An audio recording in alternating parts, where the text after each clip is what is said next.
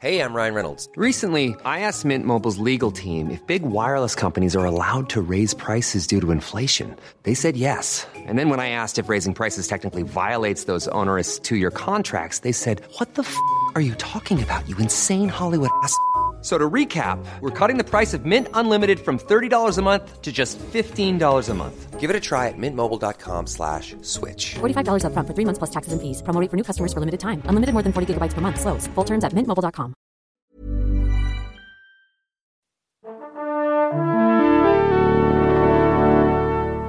Bonjour. C'est moi Orson Welles.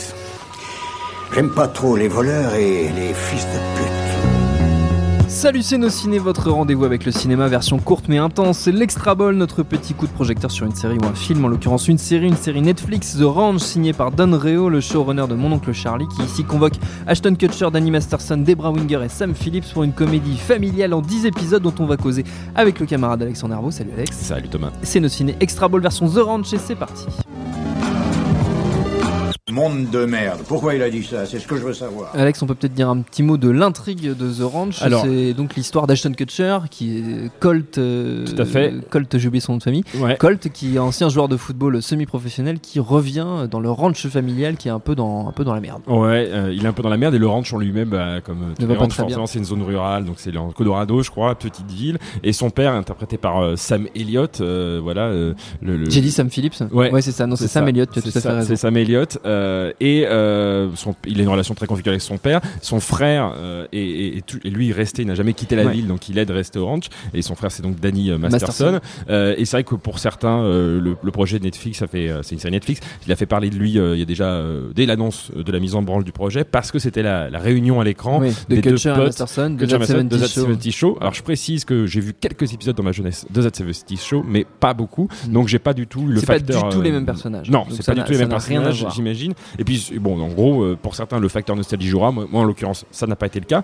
Euh, mais ce qui m'a pas empêché d'apprécier euh, la série, qui faisait très très peur quand on a vu les premières images, les, les premières bandes annonces, puisque faut le rappeler que c'est filmé format sitcom, donc dans des décors pas du tout naturels. Il y a quelques transitions filmées au Canon 5D, on dirait un concert emporté de la blogothèque pour faire style un peu la vie bucolique, orange et tout. Mais sinon, c'est du du format studio. Il y a des rires enregistrés. ce qui est quand même hyper troublant parce que ça fait quand même assez vieillot. Moi, ça m'a beaucoup format. bloqué parce que c'est justement le, le côté vieillot m'a vraiment retenu, euh, Bah, tenu en dehors de la série pendant C'est-à-dire pas mal de qu'il y, y a un côté vieillot euh, indéniable, mais en même temps, euh, je crois que c'est le Washington Post qui disait que c'était la série la plus étrange, la plus weird de Netflix, parce qu'effectivement, il y a ces, ces conventions-là hyper, hyper anciennes, hyper classiques, et en même temps, comme c'est une série Netflix qui n'est pas soumise au, au, notamment au contrôle du langage des, des grandes chaînes américaines, ça jure à tout va. Oui, donc oui. euh, voilà, il y a des dialogues hyper euh, les dialogues sont, sont en général assez bons, ça se vanne énormément comme c'est des relations conflictuelles entre frangins,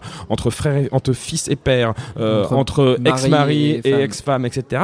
Donc ça n'arrête pas de se vanner, Mm. ça n'arrête pas euh, de, de, de s'envoyer des, des pics comme ça et ça se le fait à coup de, de, de fuck, pique- et ça etc. picole. Ça picole énormément. Le film donne une envie de, de Mm. bière et de whisky. Euh, je crois qu'il y a, il y y a des consommations quasi perpétuelles, mais, mais c'est- c'est- c'en est assez troublant parce que une série comme Oh I Met Your Mother montrait ces personnages souvent picoler des pintes dans le pub d'en bas, mais ça restait quand même minoritaire euh, sur le temps de 20 minutes d'épisode. Là, il y a quasiment pas une scène. Soit des scènes se passent dans le bar, donc là, bah, évidemment, tout le monde picole. Soit même chez eux. euh, je pense que les seules scènes où on les voit pas picoler, c'est quand ils travaillent pour le, ranch, Ouais. le ranch, mais c'est quand même très, très, très rare.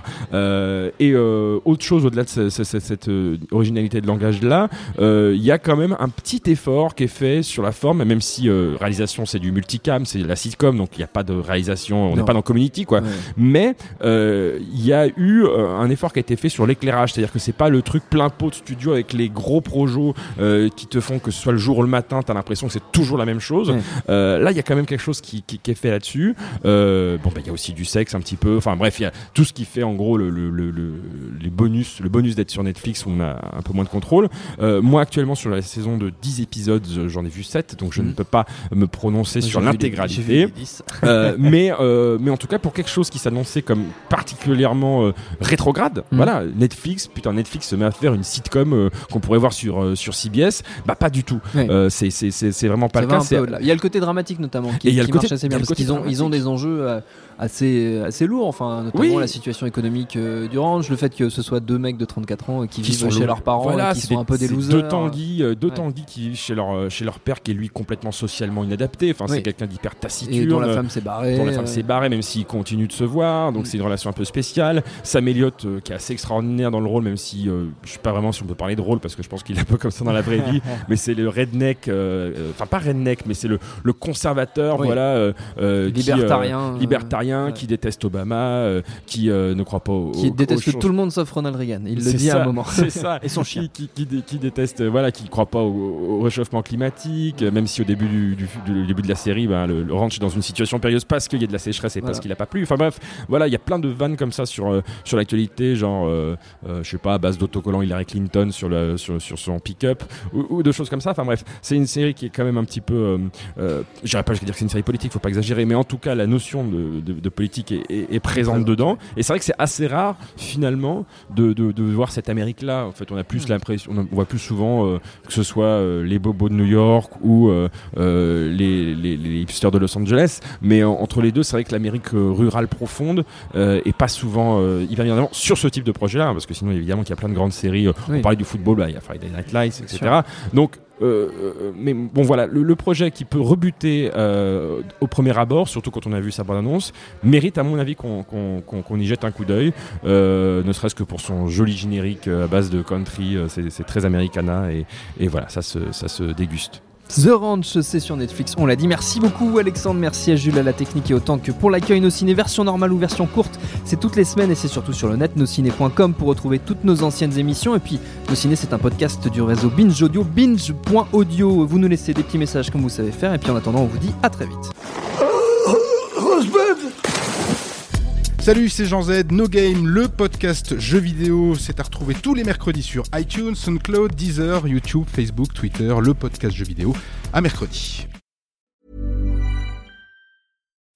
As humans, we're naturally driven by the search for better. But when it comes to hiring, the best way to search for a candidate isn't to search at all. Don't search, match with Indeed. When I was looking to hire someone, it was so slow and overwhelming. I wish I had used Indeed. If you need to hire, you need Indeed. Indeed is your matching and hiring platform with over 350 million global monthly visitors, according to Indeed data, and a matching engine that helps you find quality candidates fast. Ditch the busy work. Use Indeed for scheduling, screening, and messaging so you can connect with candidates faster. And Indeed doesn't just help you hire faster. 93% of employers agree Indeed delivers the highest quality matches compared to other job sites, according to a recent Indeed survey. And listeners of this show will get a $75 sponsored job credit to get your jobs more visibility at Indeed.com slash podcast. That's Indeed.com slash podcast. Terms and conditions apply.